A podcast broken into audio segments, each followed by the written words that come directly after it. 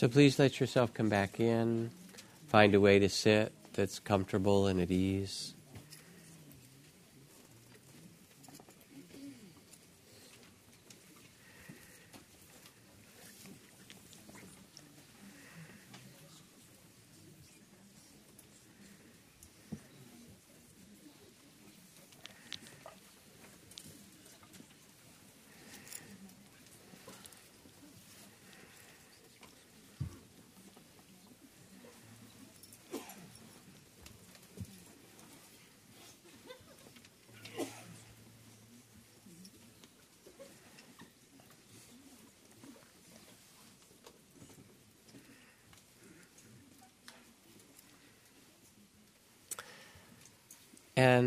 As you let yourself listen this evening, let it be more than anything a reminder if there's something that rings true to you.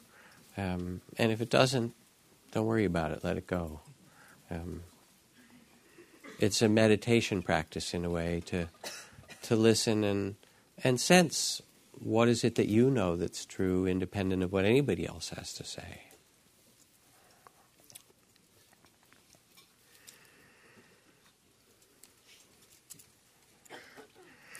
So last week we had the pleasure of a visit from Jetsun Ma Tenzin Palmo. How many people were here last week, just to know? And um, I just loved seeing her. She's a dear old friend, and she's such a wise person. Um, uh, for those who weren't, she's a an English woman who became one of the first Tibetan nuns uh, um, 30 years ago or so. Spent 12 years in a cave, um, practicing amazing practices, and now teaches around the world, and quite in, quite inspiring, and at the same time very simple, and and a little bit tough. I thought, which was great. You know, she talked about hope and fear. In, in her kind of sweet way, and said, Yes, there's the eight worldly winds. There's gain and loss, and pleasure and pain, and fame and disrepute, and praise and blame. Anybody not have that? And she said, and you keep waiting for samsara to be different. I mean, samsara is sort of the Buddhist word for the rounds of, of life, you know, and oh, if only it had just pleasure and gain, the stock market, right? Or, you know, no loss and, and, and, and praise and not blame. But this is the way that it is. Get with the program, basically. If you want to have peace, it's not going to be because you stop the worldly winds, but because you actually see the way things are and see this dance and rest in a spacious attention or something like that. Um, you know, it's, it's the human realm. I have this cartoon of two cavemen and they're kind of having a conversation, one carrying a club, and the other says, This whole thing is beginning to get out of hand. I say we give up wearing clothes and forget how to talk before it's too late, you know. and it is, you know. So in the human realm, she said, you get what traditionally in Tibetan practice or in Buddhist practice are called obstacles. You know, you want to live in a wise and loving and beautiful way, and then you meet obstacles. But of course, she translated the obstacles in a different way and called them opportunities. These are the perfect places to practice and perfect patience and generosity and wisdom and love and trust a deep trust of the heart, especially in these kind of tough times, equanimity, um, virtue. Um, and that the difficulties aren't the problem, the, the difficulties are part of the dance. Without them, life would actually be pretty uninteresting. I mean, you don't go to movies that don't have difficulties in them, do you? You wouldn't sign up, you wouldn't pay for the ticket. You want to see some kind of conflict or difficulty or something, and then find out how they got through it. That's you know that's how they make money in Holly.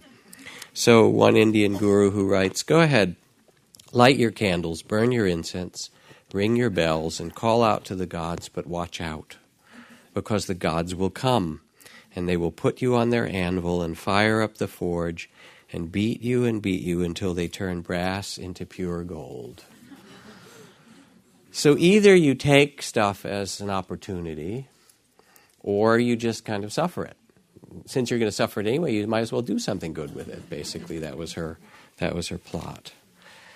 Um, now, I tend in these um, weeks of the holiday season, we're going into Thanksgiving and then into December, to want to do a series of talks on um, what in the Buddhist psychology or Buddhist teachings are called the um, uh, awakened heart, the divine states of love, of compassion, of joy, equanimity, um, because it feels like that fits with the going into the darkness of the particular season we're in and also the holiday things and so forth. So I want to pick up from where Jetsun Ma um, left off and think together, speak about um, how do we navigate wisely in a world that is praise and blame, gain and loss, pleasure and pain, and, joy and sorrow. Um, what does it mean to live wisely in this dance?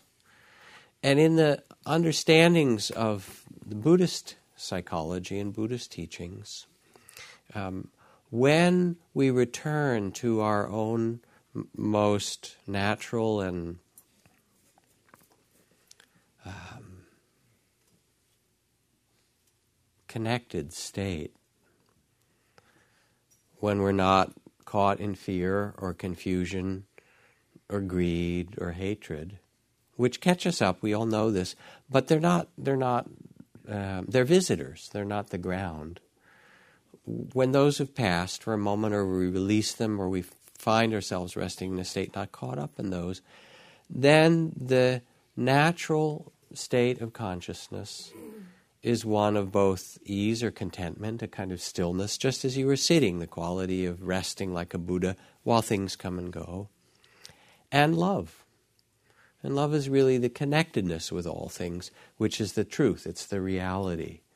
Um, just like gravity, you know, you're pulled to Earth by gravity, and all the orbiting spheres of the universe are attracted to one another. Cosmic allurement, it's been called, where everything wants to pull something else together with it. Maybe it's the Big Bang missing itself or something like that, and kind of trying to draw itself back together. Love is the is the uh, experience of consciousness of that connectedness. Love, equanimity, or kind of natural peace. And then it's interesting because this natural love, when you're not in conflict with things, it's there in you, you feel connected. When love meets pain, it changes into compassion. There you are having a love, you know, loving day or feeling in that state of open heartedness. When you encounter pain, then instead of it being the quality of love, it shifts, and you'll hear it because I'm going to talk about compassion tonight. And it has a slightly different quality, which is a caring, a profound caring that's not exactly love, it's rather a caring in the face of difficulty or suffering. And when love meets happiness, it turns into joy and a kind of um, bubbling and gratitude and so forth. And I thought actually about talking about gratitude tonight because it's, you know, Thanksgiving week. Um, and in fact, modern psychological research says that one of the things that you can do that is most conducive to having a happy life is to undertake the cultivation of or the development of gratitude.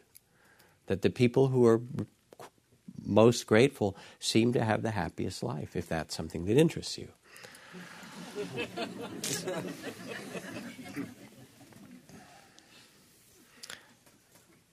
So, in this teaching, what we understand is that when we're not caught up in fear and confusion and the kinds of greed and hatred that can take us over at times, when we're back more connected with ourselves, somewhat at ease, then there comes both a natural sense of love or connectedness, and with that, um, a compassion especially for those who don't feel that, who, who have, who've lost it in some way.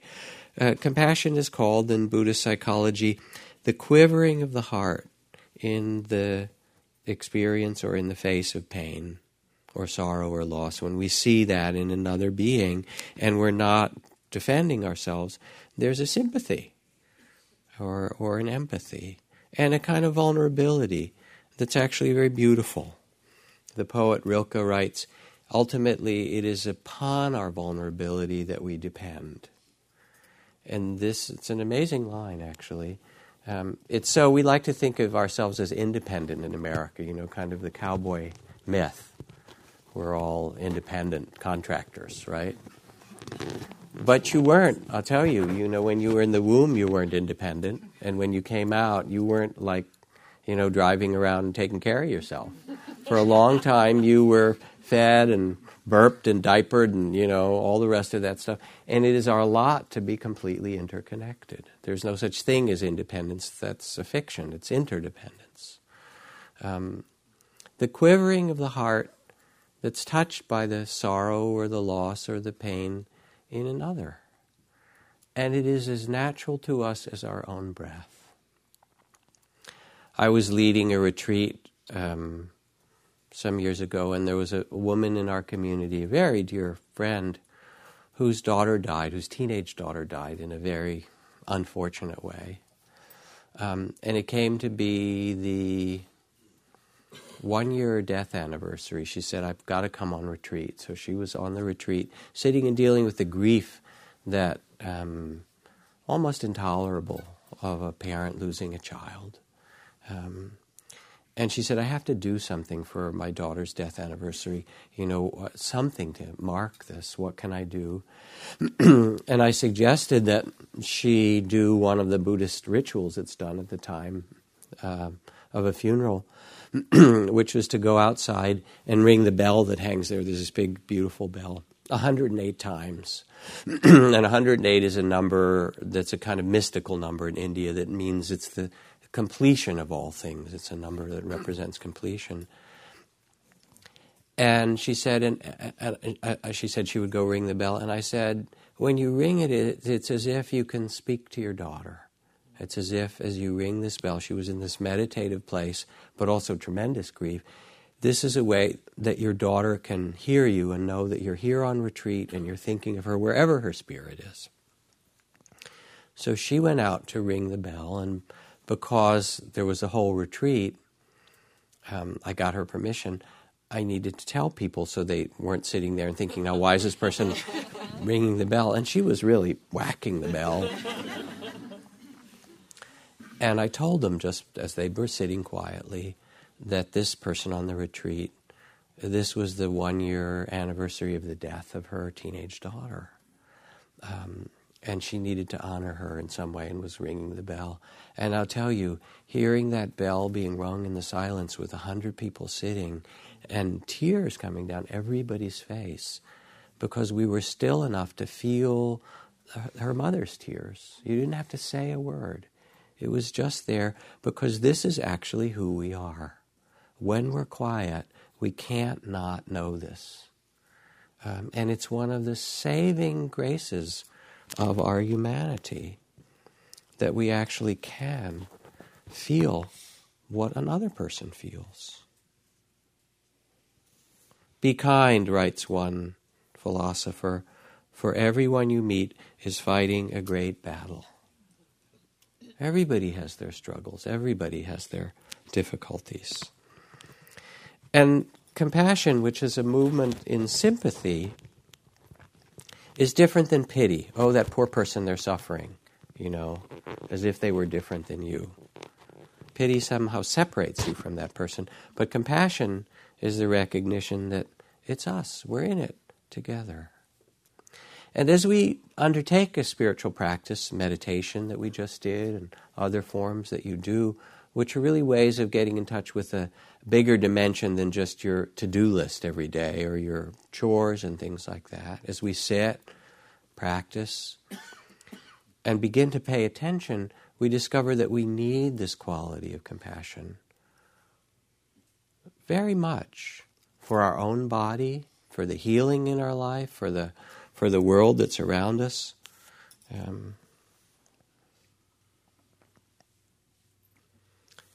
you sit quietly and you feel your stress, you know, or you feel your own hopes and fears for yourself or your loved ones, or the trauma you carry, the unfinished business, the grief that's there comes because you're sitting quietly. It does on retreats all the time, you know, or the divorce that you went through.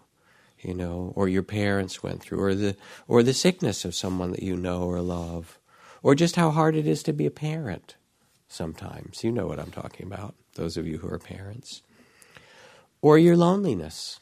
I mean, and I, I hate loneliness. It's been very difficult for me. It's one of, I'm a twin. I think I went into the womb saying, I want somebody in here with me because, you know, I don't like, I don't like this loneliness.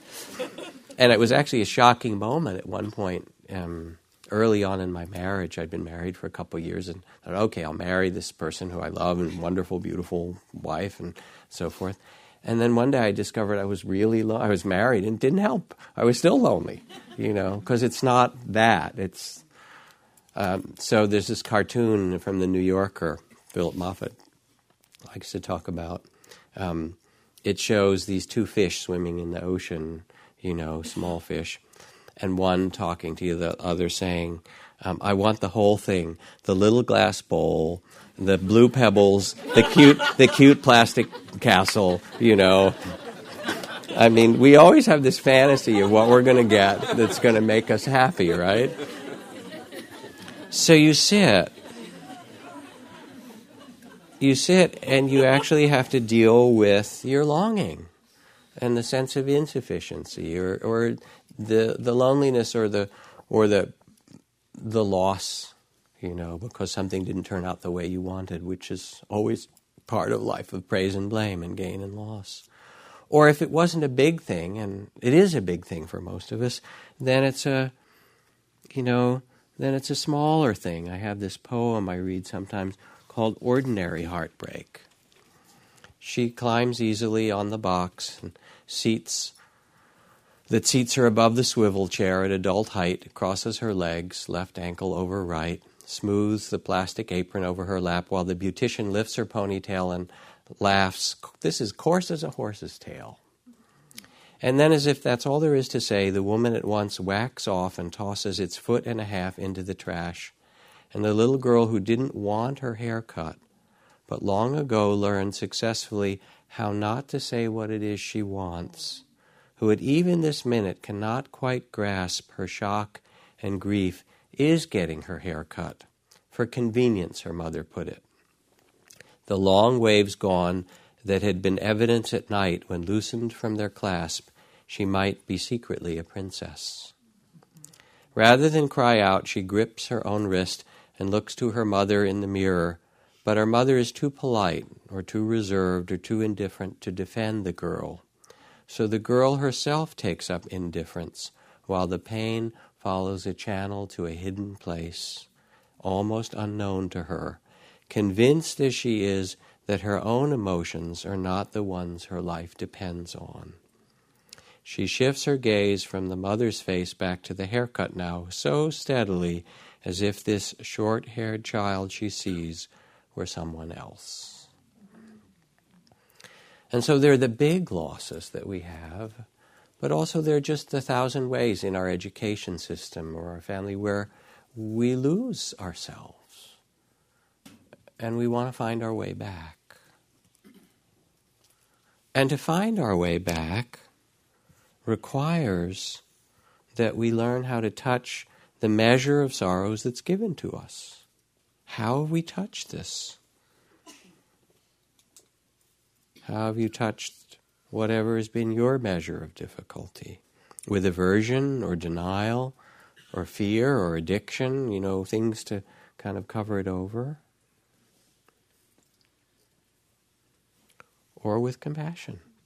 Because it's your human lot. It's part of the deal of incarnation to have a certain measure of it. It's part of the Buddha's illumination. There is suffering and beauty, and it's the way that it is.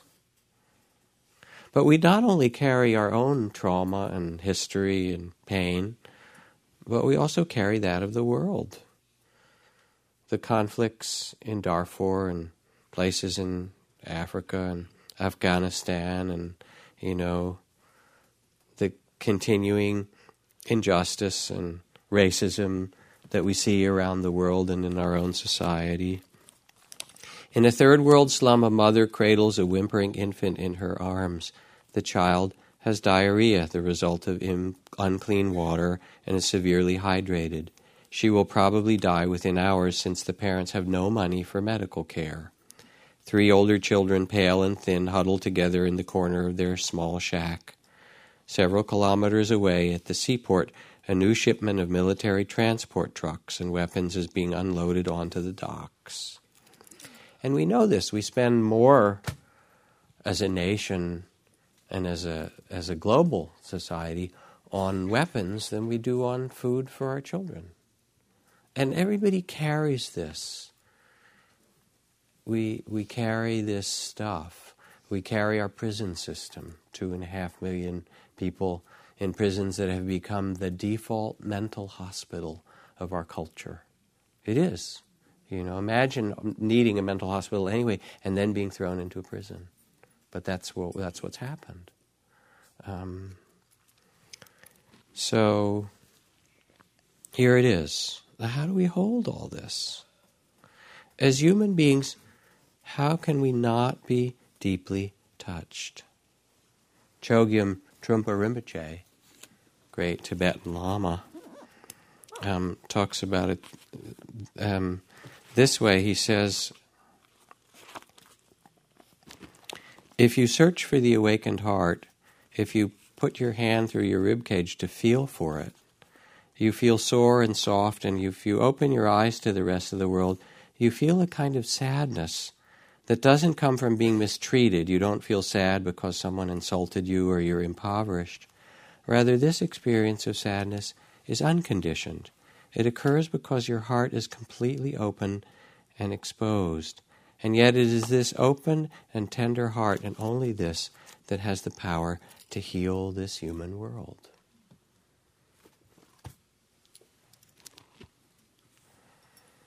So, if we are to awaken, we have to find a way to bow to this mystery of incarnation with its unspeakable beauty and its great tragedy and all the stuff in between.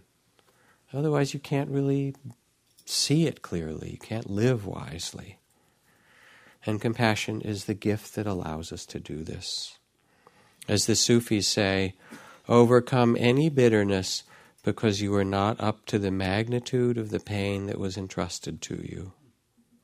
Like the mother of the world who holds the pain of the world in her heart, each of us is part of her heart, and therefore each is endowed with a certain measure of cosmic pain.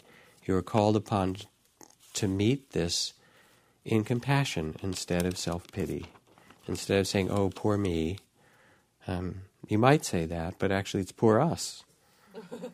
Because it's everybody. Mercy, compassion. And the beautiful thing about compassion is that it's contagious, that it's self communicative, that we catch it from one another. So just take a moment, if you would, and reflect for this moment about someone that you may have encountered or met or seen who inspired you or touched you with their compassion. You know, who have you known or seen or met whose compassion really touched you?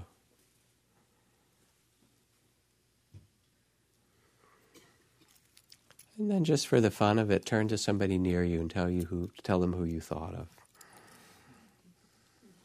You can do this, it's okay. Won't hurt you. Two people, it could be three if you're if you're really shy, you know.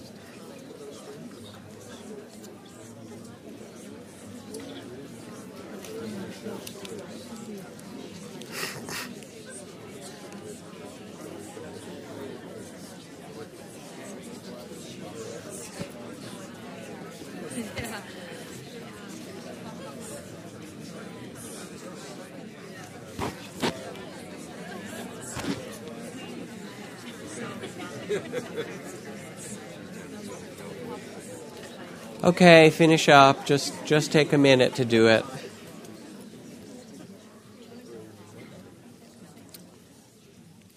That was sweet.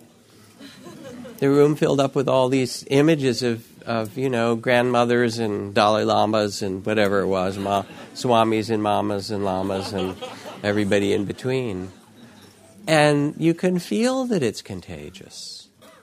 I mean, it's just as modern neuroscience talks about mirror neurons and the way that we catch things from one another. Just bringing the memory, just, re- just bringing the name or the image. And all of a sudden, it becomes alive in us. We get touched by one another. Zen Master Suzuki Roshi said that, that these teachings of awakening are passed from warm hand to warm hand, and or warm heart to warm heart, in some fundamental and beautiful way. And it means that we have to step back. It's a funny thing. There's both an intimacy to compassion and also a bigger perspective. This is the way that it is. So, Zen Master Thich Nhat Hanh writes, he says, The day my mother died, I wrote in my journal, a serious misfortune of my life has, has arrived. He loved his mother greatly, and it was a huge thing. I suffered tremendously for a year after the passing of my mother. And then one night in the highlands of Vietnam, I was sleeping in the hut in my hermitage, and I dreamed of my mother. I saw myself sitting with her, and we were having a wonderful talk. She looked young and beautiful, her hair flowing down. It was so pleasant to sit there and talk to her as if she'd never died. And I woke up, it was about, when I had woken up, it was about two in the morning, and I felt somehow quite strongly that I had never lost my mother. The impression that my mother was still with me was very clear. I understood then that the idea of having lost my mother was untrue. It was obvious in that moment that my mother is always alive in me. So I opened the door and went outside. The entire hillside was bathed in moonlight. It was a hill covered with tea plants, and my hut was set up behind the temple halfway up the hill. Walking slowly in the moonlight through the rows of tea plants, I noticed my mother was still with me. She was the moonlight caressing me as she had done so often, very tender, very sweet, wonderful. And each time my feet touched the earth, I knew my mother was there with me. I knew this body was not mine, not mine alone, but a living continuation of my mother and my father and my grandparents and my great grandparents, of all of my ancestors. These feet that I saw as my feet were actually our feet. Together, my mother and I were leaving footprints in the damp soil. And there is a sense in this of something that is timeless. The point or the question is not um, the future of humanity, but the presence of eternity. That somehow in this description, Thich Nhat Hanh felt and you can feel it as you listen that we are connected in this mysterious and great dance of incarnation and life itself that's not just limited by our bodies. I mean, you don't, you don't think your body's who you are, do you? Come on. I mean, look again in the mirror. Hey, this is me. You know, we have, I talk about it all the time. You have this strange experience. You look in the mirror and you notice that you've aged, right? But you don't feel older. And that's because it's only your body that's aged. And bodies exist in time. But there's a part of us that sees and knows, oh, this is just the body. It's not all of who we are. So when we have this sense of connectedness, then something else opens. When we have the small sense of self, you know, what's called the body of fear, and we're kind of lost in our fears, we get afraid that our heart isn't big enough, that we can't tolerate this world, have to defend ourselves in different ways. And meditation itself is an invitation to sit, take some deep breaths, find a ground on the earth, sit like the Buddha and make the space of awareness big enough to begin to embrace this mystery of humanity, of our life. Hafiz, the Iraqi poet, writes Fear is the cheapest room in the house. I'd like to see you in better living conditions, right? It's not that you won't be afraid. I mean, just look at the, you know, financial picture. It's going to happen. Fear comes, but it's not it's not your true nature. It's not the ground of being. And in one moment, we can be reminded. It's not far away. You know, in India, they talk about um, this contact with a master or teacher or guru, um, the glance of mercy. Ramana Maharshi, who's one of my favorite kind of figures of the last century in India, this very wise, wonderful man. He didn't teach with words very much. People would come and sit in front of him. He might say a few things like, Who are you? or inquire into who you are, look into your own identity in some way. But mostly he would look at people with such kindness and such compassion that it would just change their life because they'd never seen somebody gaze at them with so much love. Doesn't, you know, the glance of mercy. Because in fact, in any circumstance, freedom is possible for us. Mercy is possible. And what's asked of us in our spiritual life is to discover this for ourselves, not as some passed along teaching, but the reality in our own hearts. Anne Frank, who writes, I keep my ideals because, in spite of the misery and suffering of millions, I still believe that people are essentially good at heart. O nobly born, begin the Buddhist text, remember who you really are, who you are underneath the traumas and the fears and the confusion and the advertising and all that stuff. There is to be touched in us when we quiet ourselves a different and deeper and more beautiful reality that is our true nature.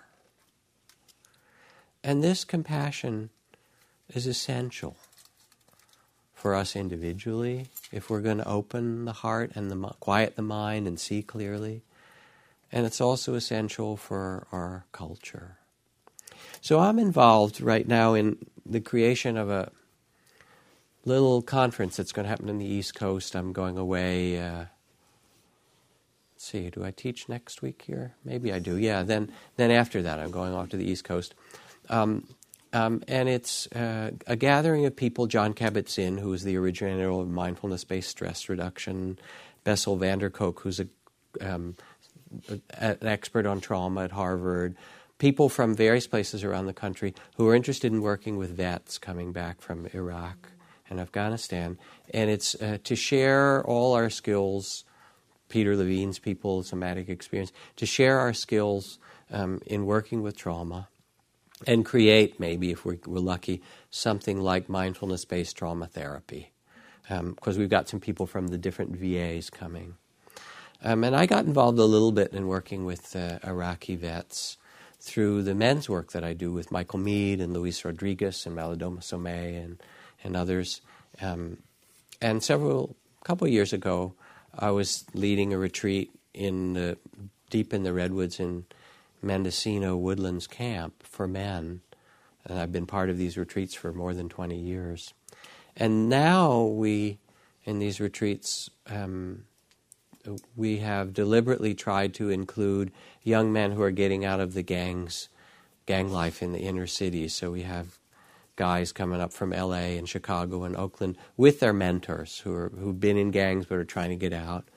And also, it happened that we had some vets coming back from Fallujah and Ramadi, and and during these retreats, we're way deep in the redwood forest in this camp, far away from anything um, in an old lodge with a stone fireplace that's been there for, I don't know, 70 years.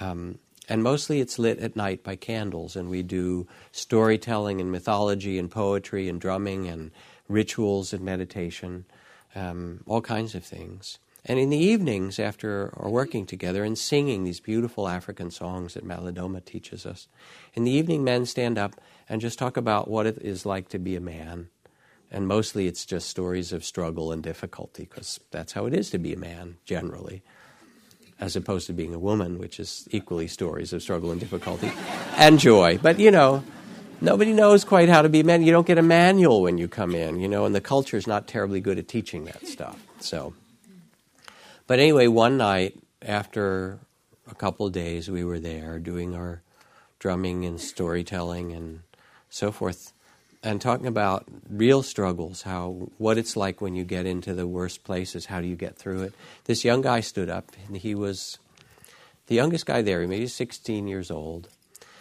and he started to tell a story. He said, "I'm in, you know, I'm in. I think he was in Jordan Downs, which is one of the projects in Watts in um, L.A." and he started talking about the you know the gang wars between the Crips and the Bloods, and he said, "So I'm out with my guys." And we're near the edge of our territory, and all of a sudden we see coming from the other territory this car with tinted windows moving real slow. And we go, uh oh, you know, this doesn't look good. And so we start to run because we're afraid it's going to be a drive by. And these young men who are there, um, they know a lot of dead people. I mean, we'll put on the altar, we'll say, go and bring stones of people that you know your age who've died. And sometimes some of these guys will come back from the stream with their hands full of stones. And it's amazing to see. And they'll weep as they place them on the altar. And he said, So we start to run, and the window comes down, and they start shooting. And the youngest kid in our gang gets shot. And he's a real close buddy of mine, and I don't know whether to run or not to run. And I start running away because I don't want to get shot, but I feel bad. I'm leaving him, and then the car goes goes away, and I run back and I hold him, and he dies.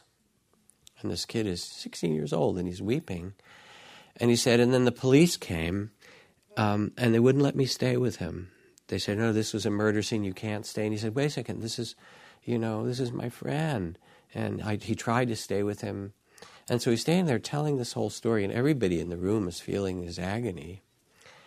And two or three guys over from him stands a one of the Marines, a couple of them who just come back from the Middle East.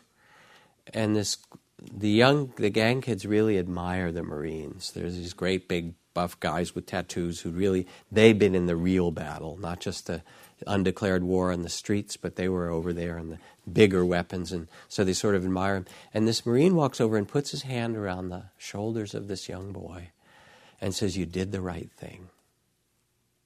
He said, when the you know, when the firefight starts, you gotta get down, you gotta get out of the line of fire, but then you never leave your man.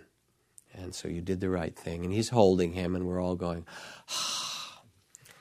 And then he looks up and he says, Yeah, this is how it is. He said, I can't tell you what I saw. And he says, And I can't tell you what I did. And that's really the agony. I can't tell you what I did. He says, like one afternoon, I'm there and it's getting to be dusk, and, you know, I'm manning a checkpoint, and there's been all these suicide bombs, and these people are starting to come up the checkpoint, and I say, Stop. These you know, Iraqis, and I can't tell who's who. Stop, stop. We got to search. We got to see who's, you know, and stop. And this one guy doesn't stop. This older guy, and he keeps walking. I say, stop, stop. You can't. And finally, he keeps coming, and I shoot him up. And then they start shrieking and wailing, and somebody translates says, "Don't you know the old man was deaf?" And so he's standing there weeping now, holding this young man. And those of us who are leading the retreat are just, at least me, I'm just kind of breathing and trying to be present for the suffering. And then Michael Meade, my colleague, stands up, the mythologist, and he says, Let me tell you a story. He said, In old Ireland, the most famous of the Irish warriors was a man named Cuchulainn. Is that how you say it? Those who know? Um, and he was um, you know, he was renowned as this fierce warrior.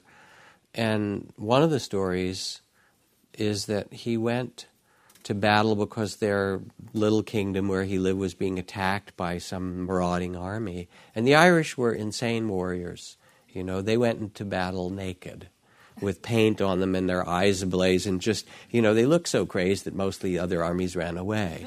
But but anyway, he went out and he was this great warrior and he took his chariot and he almost single-handedly defeated all these people and he, he, he, you know he saved the day but he became so possessed by the power of battle covered with blood possessed by mars by ares by the by the you know intensity of battle that he turned his chariot around and was headed back down to his own town or village as if still caught up he would kill other people you know and we have 1.3 million people coming back from Iraq and Afghanistan, mostly with great trauma.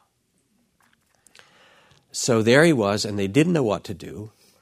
And then somebody called the old wise woman from the village out. What should we do? What should we do? And she said, There are three things, quickly. So the first is they called out all the women from the village who stood in a line and bared their breasts. This slowed him down a little bit. Enough so that they could put a rope around him and put him in a cauldron of cold water which hissed off his body. They had to fill it three times. And you know, you listen to these stories and they're really archetypal. I mean, it's talking about the feminine, about him remembering the taste of his mother's milk, you know, in some way. And then the third thing they did after filling it three times is they took him and still bound, and they laid him on the carpet at, at, the feet of the local king and queen. And for three days and nights, they sang the songs of great warriors who had come back and released battle and returned to their life in the village and the town and sort of had made their way back to be part of the human society. And after three days and nights, they untied him. And after Michael had told this story, a hundred men stood up in the dark with these candles and sang for half an hour this, this beautiful kind of haunting African song that we repeated over and over. And it's as if we were singing these guys back into their bodies. And we talked about it. What kind of greeting is going to happen to the people who come back from Afghanistan and Iraq and you know are left out on by the bus on a corner you know, to go back? What, how do we bring our, our warriors and contractors and all? How do we bring these people back? So, what's critical for us at this time, whether it's the financial things that we're going through, or the fact that we still have two unended wars, or other things in our own personal life, is the quality of compassion that we bring to one another. Nothing else will heal ourselves, nothing else will heal the world. And this is as natural as the air we breathe. You know, Abraham Maslow, the great psychologist, talked about the psychology, um, the, the triangle, the pyramid of needs. The bottom was food and, and water, and then there was above it shelter, and then social needs and creative needs, and finally spiritual needs. If you had, you know, food and shelter, then you had a spiritual need. But at the end of his life, he figured out that he had it wrong, that it wasn't just a pyramid, that in fact, even if the needs are not met, even if you're hungry, there's still an ache also for meaning. There's still an ache for connection. There's still an ache to be human in a compassionate way. It is simply woven into us. Um, and what meditation does is it reminds us so that when we get lost in the small sense of self, in the body of fear, we sit, we breathe, our stuff comes up, and we remember, oh, yes, hold this all in compassion. All of it's our human incarnation.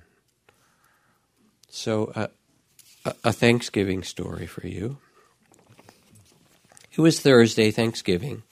Our family had spent the day before the holidays in San Francisco with my husband's parents. But in order for us to be back at work on Friday, we found ourselves driving the 400 miles home to Los Angeles on Thanksgiving Day. It was normally an eight hour drive, but with kids, it can be a 14 hour endurance test.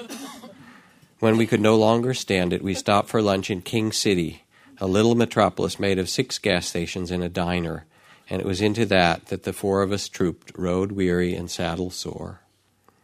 As I sat Eric, our one year old, in a high chair, I looked around the room. The restaurant was nearly empty. We were the only family, and ours were the only children. Everybody else was busy eating, talking quietly, aware perhaps that we were all somehow out of place on this special day. My reverie was interrupted when I heard Eric squeal with glee, Hi there! Hi there! He pounded his fat baby hands whack whack on the metal high chair play tray. His face was alive with excitement, eyes wide, gums bared in a toothless grin. He wriggled and chirped, and then I saw the source of his merriment, and my eyes could not take it all in at once. A tattered rag of a coat, dirty, greasy, worn, baggy pants, a spindly body, toes that poked out of the shoes, and a face like none other, gums as bare as Eric's, hair uncombed, unwashed, whiskers too short to be called a beard.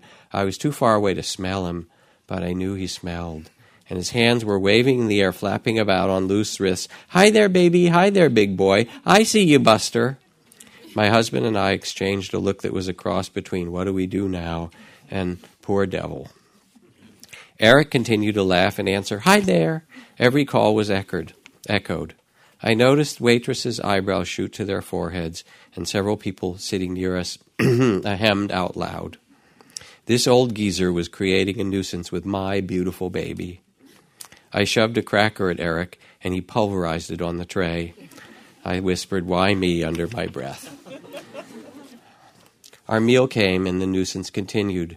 Now the old bum was shouting from across the room, Do you know pat a cake? Attaboy! Do you know peekaboo? Hey, look, he knows peekaboo. Nobody thought it was cute. The guy was probably drunk and definitely a disturbance.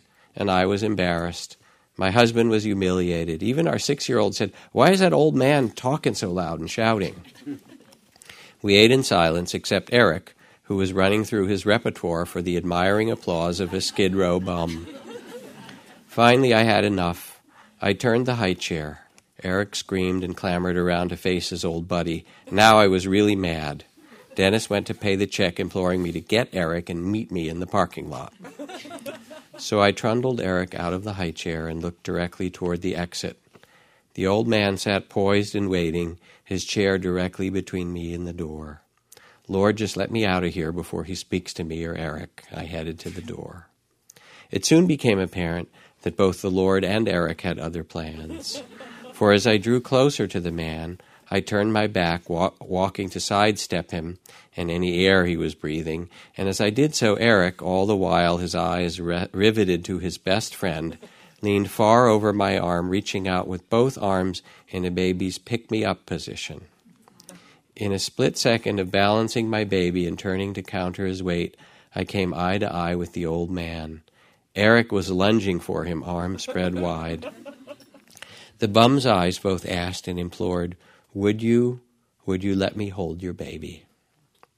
There was no need for me to answer, since Eric propelled himself from my arms into the man's. And suddenly, a very old man and a very young baby were involved in a love relationship. Eric laid his tiny head upon the man's ragged shoulder. The man's eyes closed, and I saw tears hover beneath his lashes. His aged hands, full of grime and pain and hard labor, gently, so gently cradled my baby's bottom and stroked his back. The old man rocked and cradled Eric in his arms for a moment, and then his eyes opened and set squarely on mine. He said in a firm voice, Now you take proper care of this baby. And somehow I managed, I will, from a throat that contained a stone. He pried Eric from his chest, unwillingly, longingly, as though he were in pain. I held my arms to open to receive my baby, and again the gentleman addressed me. God bless you, ma'am. You've given me my thanksgiving. I said nothing more than a muttered thanks, and with Eric back in my arms, I ran for the car. And Dennis wondered why I was weeping, holding Eric so tightly, and why I was, was saying, My God, don't let me forget.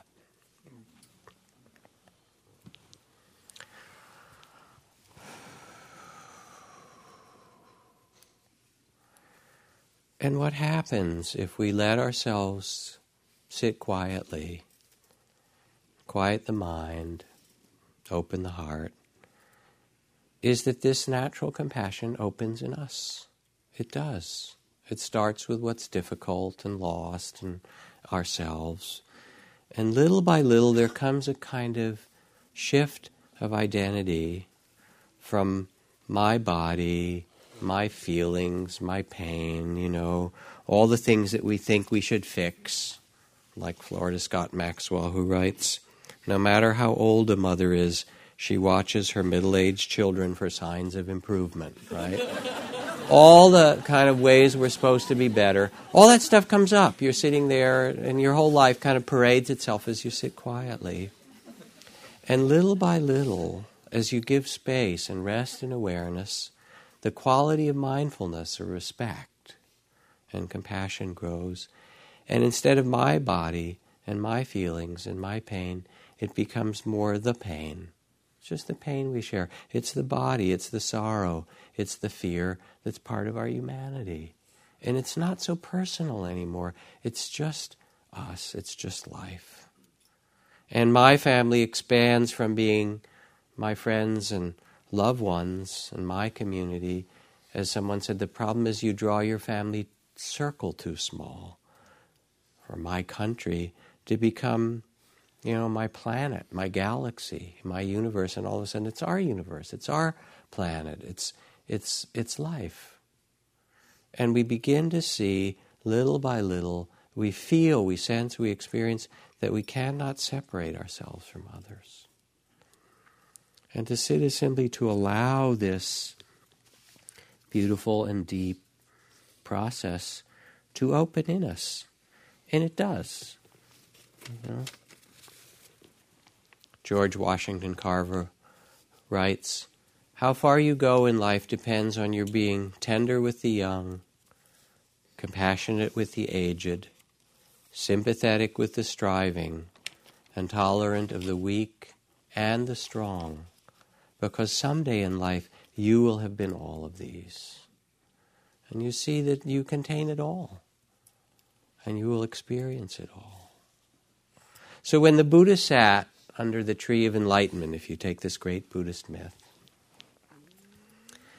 and looked out after his awakening of the morning star and his great liberation, looked out with the eye of wisdom across, he surveyed the whole wide world and he saw beings like himself wanting happiness, everybody wanting happiness, very often doing the things that created suffering for themselves and others. And tears started to stream down his cheeks because of this ignorance, this lack of understanding. And it motivated him to get up and walk the dusty roads of India for 45 years, meeting people and say, There is another way. There is a way to live with compassion and graciousness and connectedness, not from the body of fear, not from the sense of separateness, but from interdependence, from this deep wisdom. And it said that, when those tears touched the earth, they sprung up as the goddess Tara, as the bodhisattva of infinite compassion. One of the forms is this that you see over there to the left, this beautiful tanka from Ladakh, uh, is Avalokiteshvara, one of the bodhis, she's one of the bodhisattvas of compassion, who has a thousand hands and a thousand arms and a thousand eyes. And I know she really does because when my daughter was little, she came over here and counted them. You know, she's daddy, I want to see if it's really true. Is it a thousand? And the thousand is, of course, the symbolic number for as many as needed. So that she can see beings everywhere. And in seeing the struggle or the, the the confusion or the loss or the difficulty of beings everywhere, she has a free hand to reach out and a free arm to say, oh, this being too, human beings, animal beings, all the kinds of beings of the earth. And so this is what arose in the Buddha the deepest compassion. And yet it is you. O nobly born, begin the Buddhist text, you who are the sons and daughters of the awakened ones Remember who you really are. It is your own Buddha nature. And you have within you the great heart of compassion that you can touch and awaken and live from and open. It is your birthright. And spiritual practice is just a way to come back, come home to it. Gandhi says, I believe in the unity of all people and all things, and therefore, I believe that if one person gains spiritually, the whole world gains. And if one person falls, the whole world falls to that extent. So it's not separate from you, it is your heart, your heart and the world. And you have within you this great heart of a Buddha. Except as we have loved, all news arrives as if from a distant land. And it can be in little ways, in big ways. The most beloved of Japanese poets, Ryokan, came home to visit his brother. Um, he was called back to the family home because um, the brother wanted um, Ryokan, the Zen teacher, to speak to the brother's delinquent son. So, you know, there were teenagers then as there are now, right? Ryokan came but didn't say any words of admonition. He simply stayed, spent time with the boy and his brother. And after some days, when he prepared to leave, the wayward nephew was helping to lace up Ryokan's sandals and felt a drop of warm water. Glancing up, he saw Ryokan looking down at him, his eyes full of tears.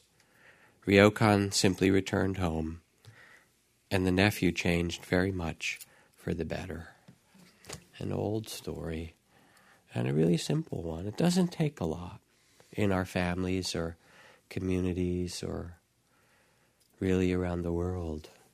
It takes courage to not shut down, but you can do it. You know, it's not just Gandhi or the Dalai Lama or, you know, Aung San Suu Kyi. It's there in each one of us. And so we can remember this. We can also nourish it. As Walt Whitman said, I am larger than I thought. I did not think I held so much goodness. We can remember it. We can encourage it through practices of sitting in meditation, as we've done tonight, mindfulness, and also the direct practice of compassion, in which maybe we'll do a few minutes of it just to end the evening in which you use some simple phrases like in the loving kindness meditation of well wishing for others or yourself. Let's do a few minutes of compassion practice. And the thing about this stuff is that when you practice it, it turns out neurologically, the way modern neuroscience knows, is because of neuroplasticity, you practice something and guess what? It changes you. You become, if you practice anger a lot, you, anger becomes easy to you. If you practice compassion, it, it grows in you. John Ashbery, the wonderful poet, wrote a book, the, the title of which came from a question that somebody asked him at one reading. Is that a real poem or did you just make it up? you know. And the practice of compassion is kind of the same thing. You sometimes it feels like you make it up or it's artificial, but it doesn't matter. Actually, that's just an illusion. It's there. So sit quietly, let your eyes close for a moment.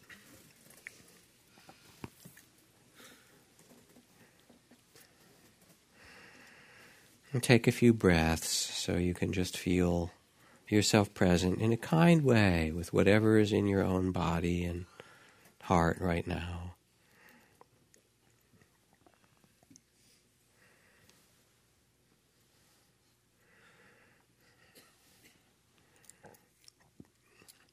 And sometimes it helps, rather than starting with ourself, to start with someone else.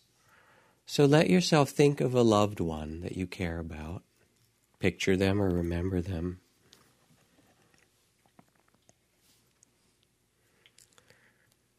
And as you remember them, let yourself become aware of the measure of sorrows that they carry, their fears, their confusion, their physical or emotional or mental pain, or their losses. And as you picture this person that you love, this being, and sense the measure of sorrows and suffering, let your heart be soft and repeat inwardly in the simplest way May you be held in compassion.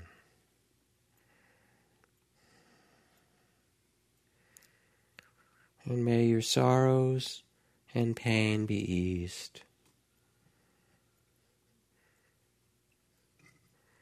Or, I care about your pain and sorrow. These simple phrases. May you be held in compassion.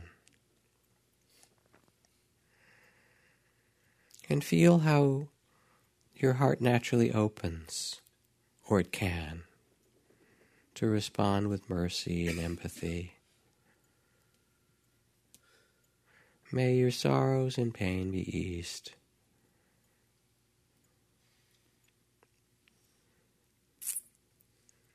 And then imagine that this loved one was looking at you, could turn and look at you with the eyes of compassion and see your struggles, your own measure of suffering and difficulty, and how they would say to you, May you, may you too be held in compassion. May your own sorrows and pain be eased. Feel their care for your pain and sorrow.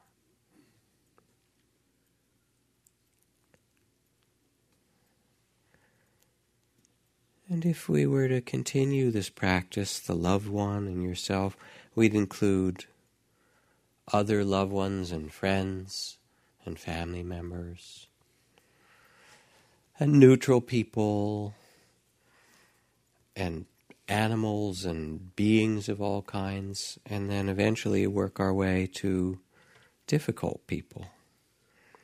And even as they say in the text, um, then to work with your enemies if you have, those who are the hardest for you, or those who cause suffering, and wish that they might awaken. And think of those causing suffering. May you too awaken. May you too be held in compassion.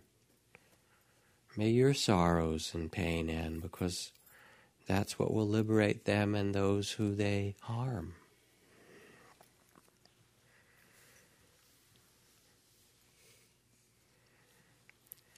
And you breathe gently in the heart, and little by little as you practice, you begin to melt the barriers of the heart and trust this great capacity for compassion.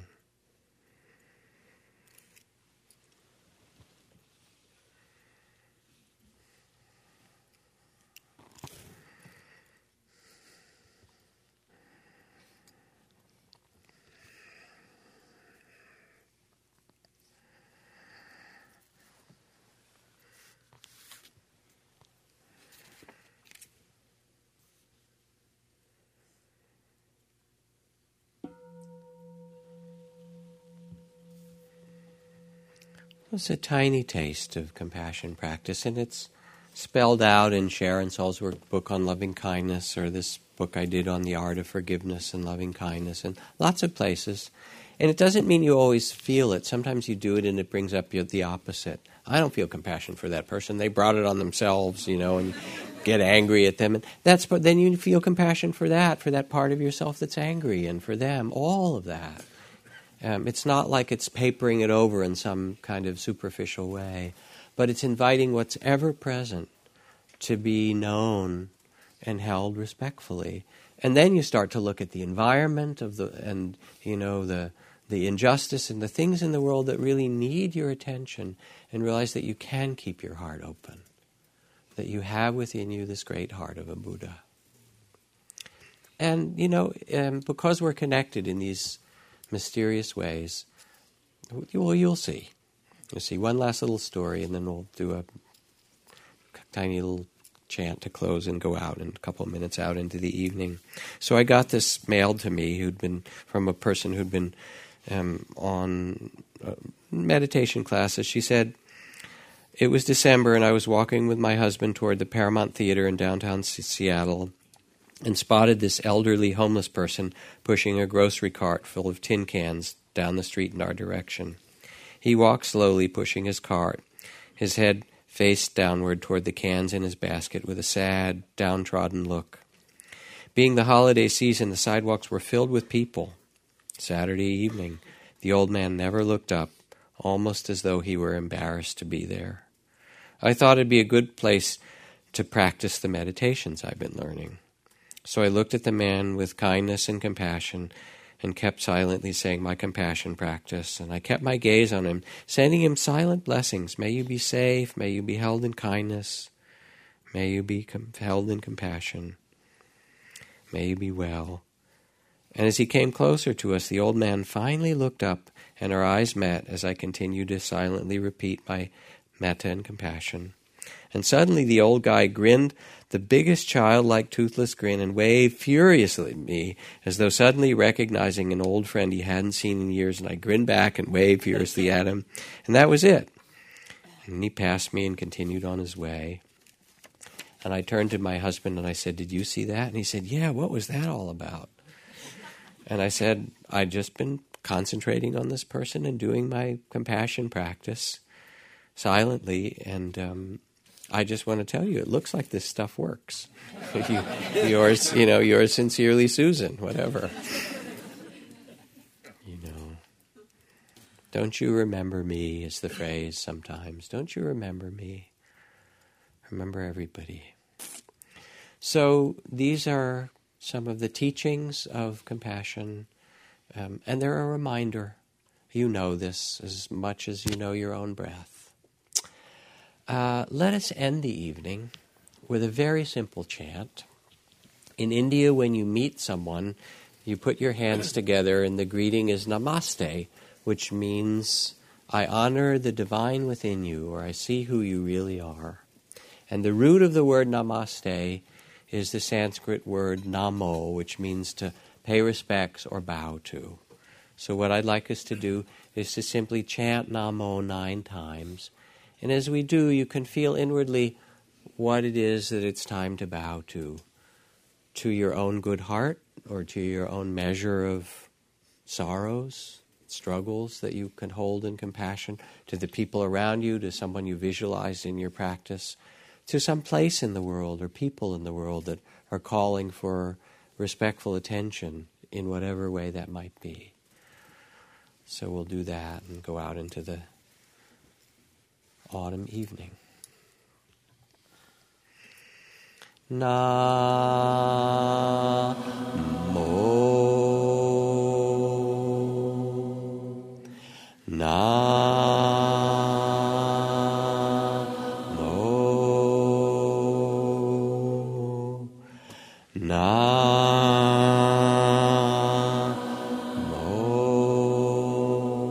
Add harmony. Na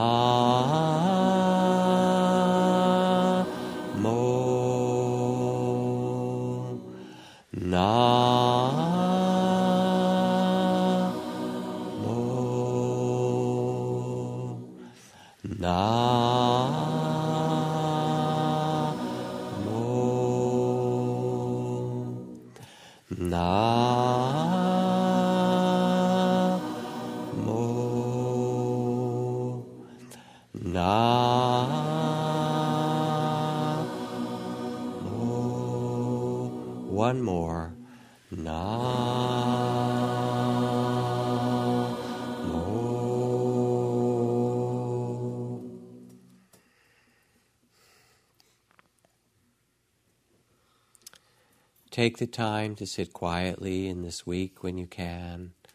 Take the time to do the practices of loving kindness, compassion, mindfulness. Have a beautiful Thanksgiving. Thank you for coming. Thank you for your generosity. For those who were here last week, we collected more than $10,000 for those, for the Tibetan nuns from Jetsun Ma.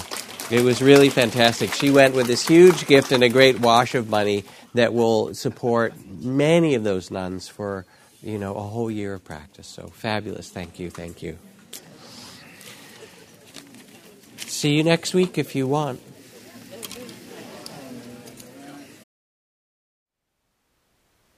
Thank you for listening.